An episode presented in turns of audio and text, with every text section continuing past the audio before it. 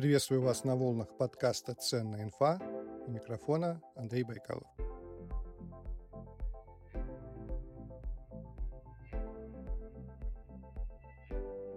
Сначала небольшое объявление о спонсоре подкаста. Это сервис Mubit, который является сервисом для создания генеративной музыки. Алгоритм берет сэмплы из библиотеки звуков и создает бесконечный музыкальный поток, который вы можете использовать в своих подкастах, блогах на YouTube, стримах и вообще везде, где нужна фоновая музыка. Просто дайте задание искусственному интеллекту, и он вам насочиняет сотни гигабайтов музыки. А недавно в сервисе появилась уникальная фишка. Просто укажите ссылку на YouTube-канал, чья музыка вам нравится, и Mubit проанализирует музыку и сочинит похожую в соответствии с референсом. По-моему, гениальная функция, которая снимает головную боль с подбором музыки. Спасибо ребятам из Mubit. Ссылка на сервис в описании к выпуску. Заходите, регистрируйтесь. Там есть бесплатный тариф, и вы можете протестировать все сами. Мой опыт подсказывает, что вам понравится. Герой сегодняшнего выпуска за два года прошел путь от стартапа до многомиллионной компании. Среди клиентов Вкусвилл, Дода Пицца, Самокат, Петрович, Сбермаркет, Эрка Фарм и многие другие. А недавно компания закрыла инвестиционный раунд на 100 миллионов рублей. И я подумал, а ведь из этой истории можно вытащить самое ценное, что есть у предпринимателя – его опыт. Ведь всего два года назад это была идея и несколько человек, которые поверили в эту идею. А сейчас это лидер рынка, это сотни сотрудников и выручка за 100 миллионов рублей. Звучит барабанная дробь. Гость выпуска Дмитрий Махлин, партнер и директор по развитию компании HR Link. Дмитрий, добрый день. Андрей, привет.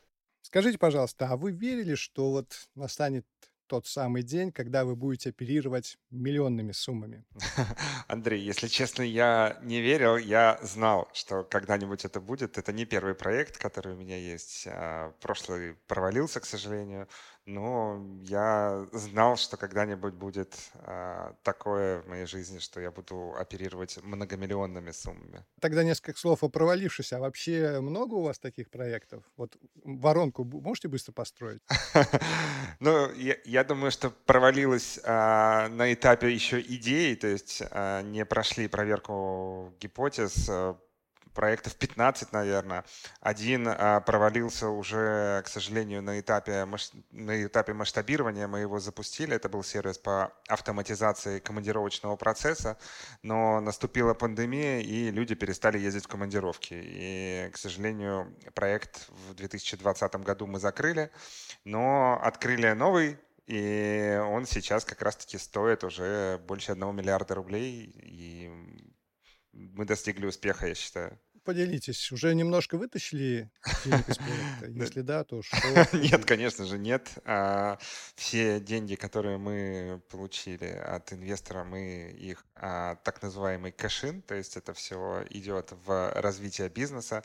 На эти деньги мы планируем масштабировать наши продажи, наш маркетинг в первую очередь. То есть мы сейчас нанимаем а, большое количество людей, в первую очередь в продаже, кто позволит нам из миллиардной компании стать многомиллиардной компанией за буквально еще несколько лет. Ну, я смотрю, у вас планы громадные. А с чего все начинали? Вот расскажите непосредственно о замысле HR-Link. Как и когда придумали? Идея электронного документа оборота в HR витала очень давно. И думали о ней давно, но не было законодательной базы на этот счет. То есть государство нам не разрешало подписывать документы в электронном виде и не дублировать их на бумаге. А, потом мы а, начали смотреть на несколько крупных а, проектов, которые делали для там, основных заказчиков страны, и посмотрели, как они решают эту проблему увидели, что есть определенная возможность, но, а, как обычно в России, все решается проектами. То есть собирается проектная команда, пишется софт под заказ и так далее. Это все очень дорого стоит. И мы подумали, почему бы не сделать а, эту историю не проектной, а продуктовой. То есть когда мы делаем один продукт, которым может использовать все, абсолютно все. И не нужно делать какую-то заказную разработку, допиливать этот продукт под конкретного заказчика. А он просто подключается и использует наши возможности, чтобы перевести все в цифровой вид. И мы начали это делать, и мы причем, когда начали это обсуждать, в этот момент пришел наш юрист и говорит, а вы знаете, что в России сейчас подписали 122 федеральный закон, который говорит о том, что проходит эксперимент по, по отказу от бумажных документов. Это связано с тем, что там пандемия началась, и государство стало активнее задумываться про цифровизацию и так далее. И мы начали изучать и думаем, ничего себе так все совпало. То есть наши мысли, закон, то, что мы видим референсы у клиентов, и мы, в принципе, все это собрали и начали действовать, и получилось все очень хорошо. От момента идеи до первой рабочей версии сколько времени прошло? До первой рабочей версии прошло где-то полгода, но мой главный принцип а, то, что сначала продажи, потом продукт все действуют иначе. Все сначала долгое время, там полгода делают какую-то первую версию продукта, начинают ее продавать. Мы действовали совершенно по-другому. Мы, а, мы сделали прототип. В, есть такая программа InVision. Мы просто наняли человека, который в этой программе нарисовал нам клипкабельный прототип нашего будущего продукта. И мы пошли его продавать. Мы просто на, на встречах с клиентом показывали этот прототип, показывали, как будет выглядеть продукт, и э, людям нравилось, мы очень много встреч проводили, и у нас первый клиент появился а, даже до того момента, как мы юрлицо еще зарегистрировали. То погодите, есть, погодите, мы... а что же вы ему продали, тогда я не пойму? Мы продали будущее. Мы сказали, что вот есть такой продукт, мы вам предоставим его через 6 месяцев.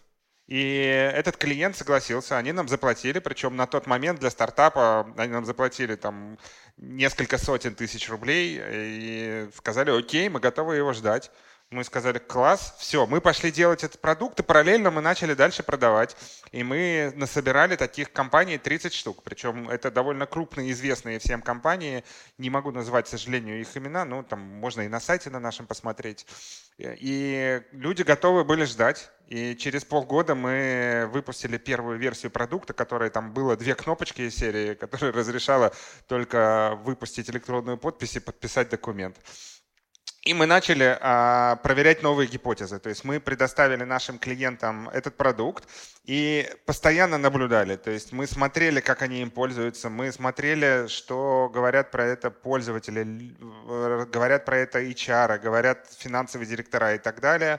Мы брали постоянные а, интервью у них, а, и тем самым мы сделали продукт именно под такой, который нужен рынку. То есть мы набрали себе пул компаний, на их основе делали, делали, делали продукт, и получилось ровно то, что нужно рынку. И это сейчас нас очень сильно отличает от конкурентов, которые пошли по другому пути, которые начали делать продукт, а потом начали его продавать. У них он совершенно другой.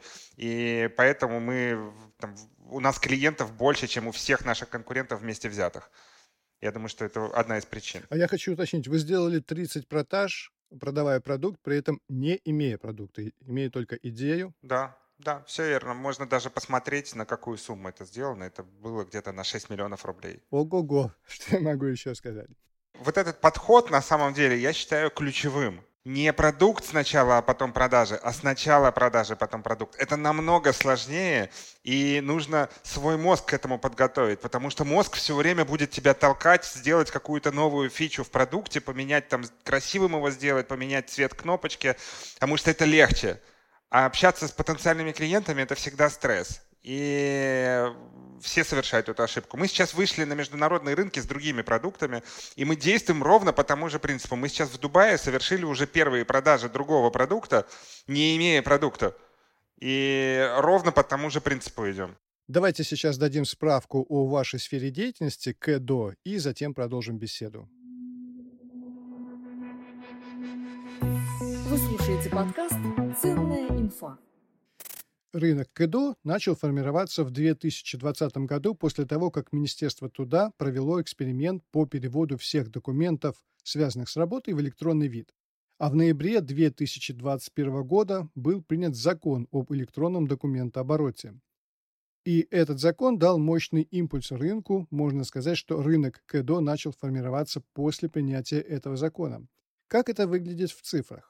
В 2021 году объем рынка составлял 350 миллионов рублей, а в 2022 году по итогам года должен быть около 3-3,5 миллиардов рублей, то есть вырастет в 10 раз.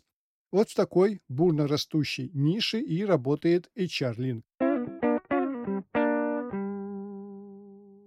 Дмитрий, а какую цель вы себе поставили? Вот я думаю, что вы скажете стать номер один в нише электронного документа оборота. Но если вы так ответите, то как это выразить в цифрах? Смотрите, я человек, придерживающийся главного принципа, что управлять можно только тем, что можно измерить, я все цели всегда ставлю в цифрах. И одна из целей, которые я себе поставил, это если спросить у 10 HR-директоров, кто э, главный на рынке кадрового электронного документа оборота. Если 8 из них ответят HR Link или Махлин Дмитрий, то я достиг этой цели. И э, я периодически провожу эти вопросы, и я могу сказать, что я уже близок к цели.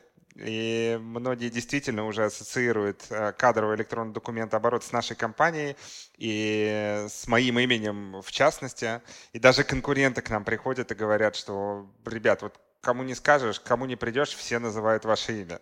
как, как у вас это получилось?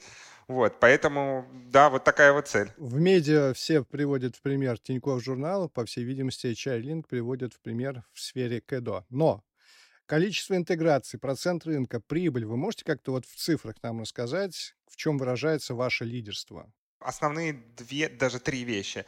Первое – это количество наших клиентов. Сколько у нас клиентов? У нас уже более 500 компаний, кто подключился к нашей платформе. Второе – это количество пользователей нашей платформы. Если, а, я вот недавно читал, а, наш конкурент Сберкорус, они отчитали, что у них там 5 тысяч там, или 10 тысяч пользователей а, платформы, они этим радовались очень. У нас перевалило за 300 тысяч количество пользователей. Вот буквально, буквально вот в этом месяце мы сейчас готовим пресс-релиз. И третье, это, конечно же, самое, наверное, такое важное для роста компании – это деньги. Мы в прошлом году сделали практически 100 миллионов рублей выручки. В этом году за полгода мы сделали уже больше. И я думаю, что мы вырастем в три раза относительно прошлого года, достигнем 300 миллионов в этом году. А в течение двух лет мы достигнем той вот э, такой знаковой-знаковой цифры в 1 миллиард рублей выручки. Вот вы упомянули конкурента. Скажите, пожалуйста, а если клиент установил себе версию от конкурента, то он для вас навсегда потерян? Потому что если поменять КДО, это как пожар, там потоп, ремонт одновременно, или, или нет? На самом деле мы часто видим, а, когда конкурен... клиенты от конкурентов к нам приходят, то есть они э, чаще всего заключают первый договор на пилот, то есть в компании работает там 5-10 тысяч человек, и они подключают только 150, там 200, 500 и так далее. Они проверяют, подходят, не подходят, и дальше уже решают, э, масштабироваться или нет. И мы часто видим, что к нам приходят после вот этих пилотов с конкурентами. Но если компания полностью внедрила себе уже кадровое ДО от другой компании, на данный момент действительно довольно сложно их будет конвертировать к нам, потому что для них а, или для нас это будет довольно дорого. Рынок еще не дошел до той стадии зрелости, когда компании уходят от одного клиента к другому. Сейчас пока что рынок довольно пустой, и э, все мы, мы и все конкуренты, все игроки а, захватывают скорее новых клиентов, чем а, забирают кого-то у конкурентов. Угу. Ну, то есть, получается, для вас э, момент, когда, допустим, вы продаете и не удалось продать, это уже практически стопроцентная потеря, да, допустим, все-таки, если уйдет конкурент, то оттуда его уже не вытащить. Если они масштабируются у конкурента, да. Но мы часто видим, что если нам не удалось продать по причине того, что пришел конкурент и предлагает необоснованно низкую цену, например, мы сознательно не идем на демпинг на этот, э, чтобы, потому что уважительно относимся к нашим клиентам, чтобы не вышло так, что одному мы продали там за тысячу рублей, другому за 200. И будет вопрос, почему. А мы продаем нам в среднем одинаково, и часто бывает, что выбирают не нас по причине цены, но через 2-3 месяца приходят, говорят, давайте договор. Вы слушаете подкаст «Ценная инфа». В какой момент появился стратегический инвестор, Headhunter? Появился не так давно, буквально вот мы сейчас в июле а, официально а, они стали нашим стратегическим инвестором, и мы вот объявили об этом буквально там на прошлой неделе, по-моему. А общение, общаться, мы причем Headhunter такая компания настолько продуктивная, настолько эффективная, я был, если честно, очень удивлен. И это можно заметить даже по соотношению их выручки к количеству сотрудников. Я не помню точно цифры, но там из серии 15 миллиардов рублей у них выручка, а сотрудников у них меньше тысячи. И представьте себе вот эту сумасшедшая эффективность. И это, вы, это можно было наблюдать и во всем, и в процессе переговоров с ними. Но вот вы сейчас хвалите стратегического инвестора. А мне хочется узнать некоторые подробности. Вот кто кого нашел? Вы или они вас? И как это происходило? Это был какой-то звонок, это было письмо, сообщение в мессенджере? А, как произошел первый контакт? Это был скорее, да, ну, то есть это было скорее сообщение от одного из наших акционеров к одному из э, топовых менеджеров э, HeadHunter с предложением общаться просто. И пообщались, поняли, что интересно, начали обсуждать детали уже, э, и в итоге начали согласовывать договор, согласовали, ну и все произошло, как произошло от момента первого контакта до договора сколько времени прошло? Буквально месяца три, наверное. Давайте тогда немножко погрузимся а, в тему работы со стратегическими инвесторами. Вот расскажите о, о начальном этапе переговоров с HeadHunter и вообще как надо разговаривать с, а, со стратегом. Ну, надо изначально самое главное Э, ты же, продай, ты же привлекаешь инвестора для того, чтобы... Э, для чего? Для того, чтобы э, кратно вырастить свой бизнес за счет ресурсов, которые придаст тебе инвестор, или за счет его внутренних каких-то возможностей. И, соответственно, нужно понимать, что ваше ценности и ваши цели соотносятся. То есть, а, что клиент, там, инвестор не планирует, что вы станете, допустим, просто внутренней разработкой, что вы будете работать на внутренний рынок. Допустим, это какая-то экосистема, и они ожидают, купить, купив вас, что вы будете там дорабатывать, допиливать продукт чисто под их внутренние требования. Важно понимать, что у вас одни и те же цели и ценности. Если это есть, если это правда подходит, то нужно уже идти дальше и уже обсуждать, а, в принципе, дальнейшие планы детально, то есть детально план продаж обсуждать на несколько лет, какие цифры будут, а, за счет чего они будут достигнуты, видение рынка, в принципе, нужно обсуждать. Так тоже может быть, что вы видите рынок, что он там 10 миллиардов рублей, а инвестор считает по-другому и видит, что он там 1 миллиард рублей. И, соответственно, стратегия может быть разная. То есть вот эти все вещи нужно обязательно договориться на берегу. Иначе потом могут всякие конфликты появляться, которые не приведут ни к чему хорошему. Почему именно вы стали интересны HeadHunter? Как вы думаете сами? Ну, тут несколько причин. А, первое, потому что HeadHunter сейчас интересно выйти на новый создающийся рынок кадрового ИДО, а мы являемся лидером этого рынка. И за счет нас а, они смогут кратно ну, получить а, сразу какую-то долю. И во-вторых, мы сходимся очень по ценностям и целям мы это все с ними обсуждали, у нас один, одинаковое видение, как должна выглядеть работа с клиентами, как должна выглядеть маркетинговая работа, какие должны быть посылы и так далее.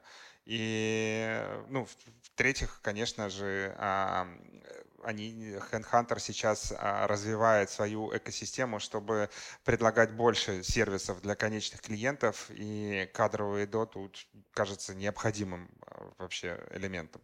Дмитрий, а зачем вообще нужен стратегический инвестор с учетом того, что вы, в принципе, же успешная компания, лидер рынка, и тут вдруг вы ищете или вас нашли? Да, Андрей, Андрей хор- хороший вопрос, а, потому что у нас а, очень глобальные глобальные цели. А мы не планируем занять там маленькую долю какую-то и наслаждаться тем, что мы там получаем какую-то прибыль. Мы планируем стать, а, хотя мы, мы уже лидер рынка, мы планируем удерживать эти позиции и только наращивать эти позиции. Мы с помощью а, инвестора стратегического, такого как Headhunter, во-первых, получаем большую известность, мы получаем возможность определенного продуктовой интеграцией в их систему, что позволяет нашим конечным пользователям а, получить новые сценарии использования нашего продукта. А, также мы а, получаем защиту от таких крупных экосистем, как Сбербанк, ВК и многие другие, потому что они могут использовать свои силы своих экосистем, чтобы демпинговать, чтобы менять рынок и так далее. А в данном случае, получая такого партнера, мы имеем защиту определенную от этого.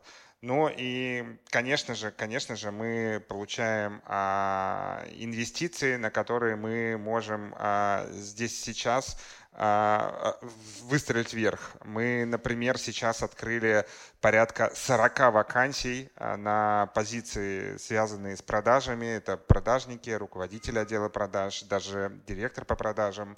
И мы планируем за счет этого за один год дотянуться до каждой компании страны каждая компания страны, которая подходит под нашу целевую аудиторию, узнает про нас, узнает про наше существование.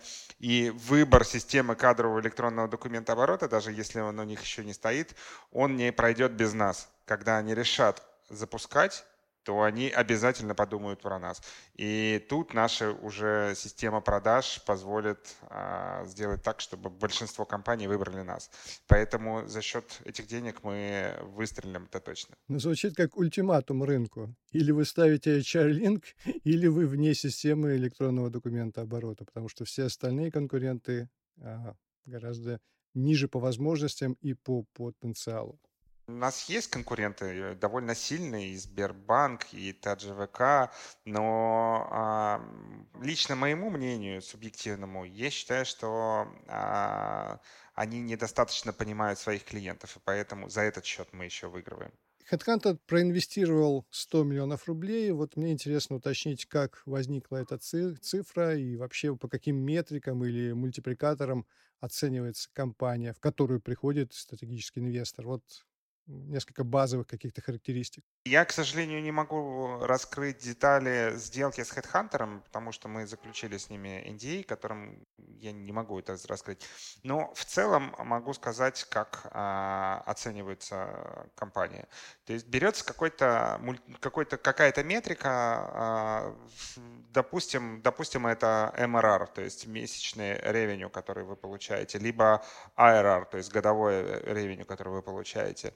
А, там формула более сложная, но если вот упрощать, она умножается на какой-то мультипликатор, который вы договариваетесь с инвестором. То есть, допустим, это там в России это обычно там от 5 до, до 10, до 15. В Штатах э, это обычно там 30-40. Сейчас, конечно, все меняется, у них тоже это падает, но где-то а, обычно это там 30-40. То есть берется годовая выручка, допустим, компания в год зарабатывает 10 миллионов долларов. Вот э, получает 10 миллионов долларов получает ревеню.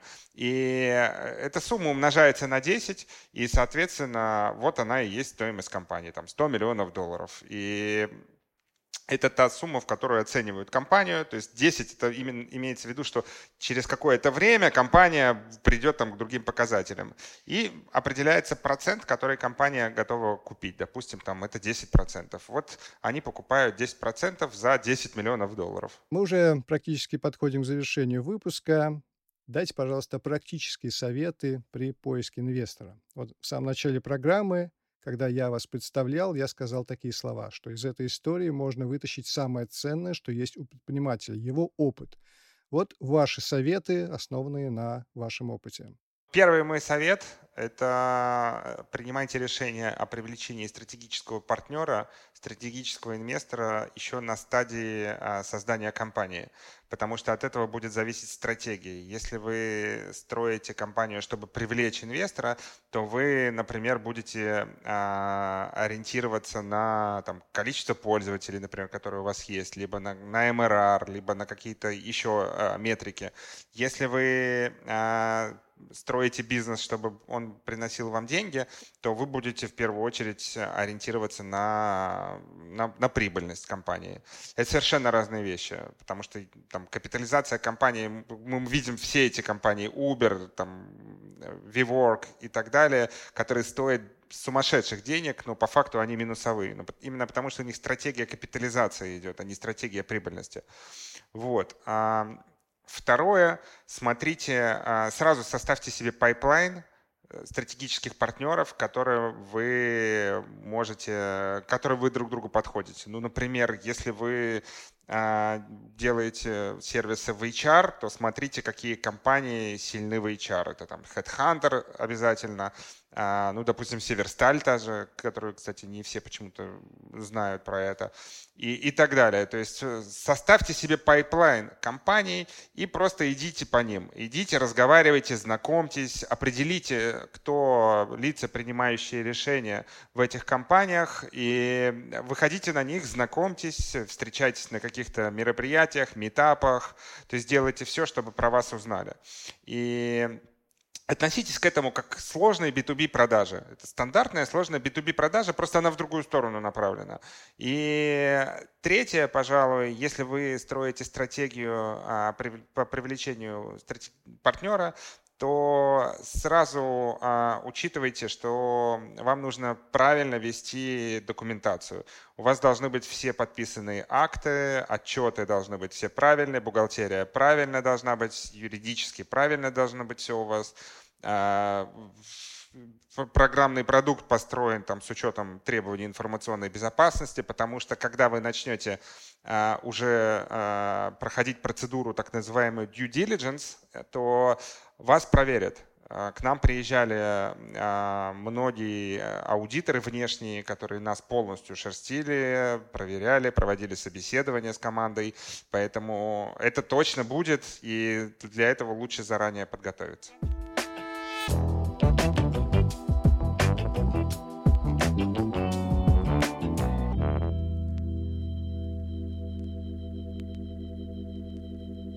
На этом все. Я благодарю Дмитрия Махлина, партнера и директора по развитию компании HRlink за эмоциональную и очень интересную беседу и рассказе о поиске стратегического инвестора, вернее, о правилах работы со стратегическим инвестором. Дмитрий, спасибо и всего вам доброго. Андрей, спасибо большое. Всего доброго. Напомню, что вы можете стать резидентом подкаста в Boosty. За небольшой ежемесячный донат резиденты подкаста получают бесплатные книги от издательств Альпина или МИФа, промокоды на популярные сервисы, такие как ОККО Спорт, Яндекс Музыка и другие, а также специальные предложения от героев подкаста. Ссылка в описании, заходите и становитесь резидентами подкаста. Всем удачи! Не забывайте, что сегодня хороший день для хорошего дня. Не нужно ждать понедельника, чтобы начать что-то делать. Начните сегодня. До встречи на просторах интернета. С вами был Андрей Байкалов.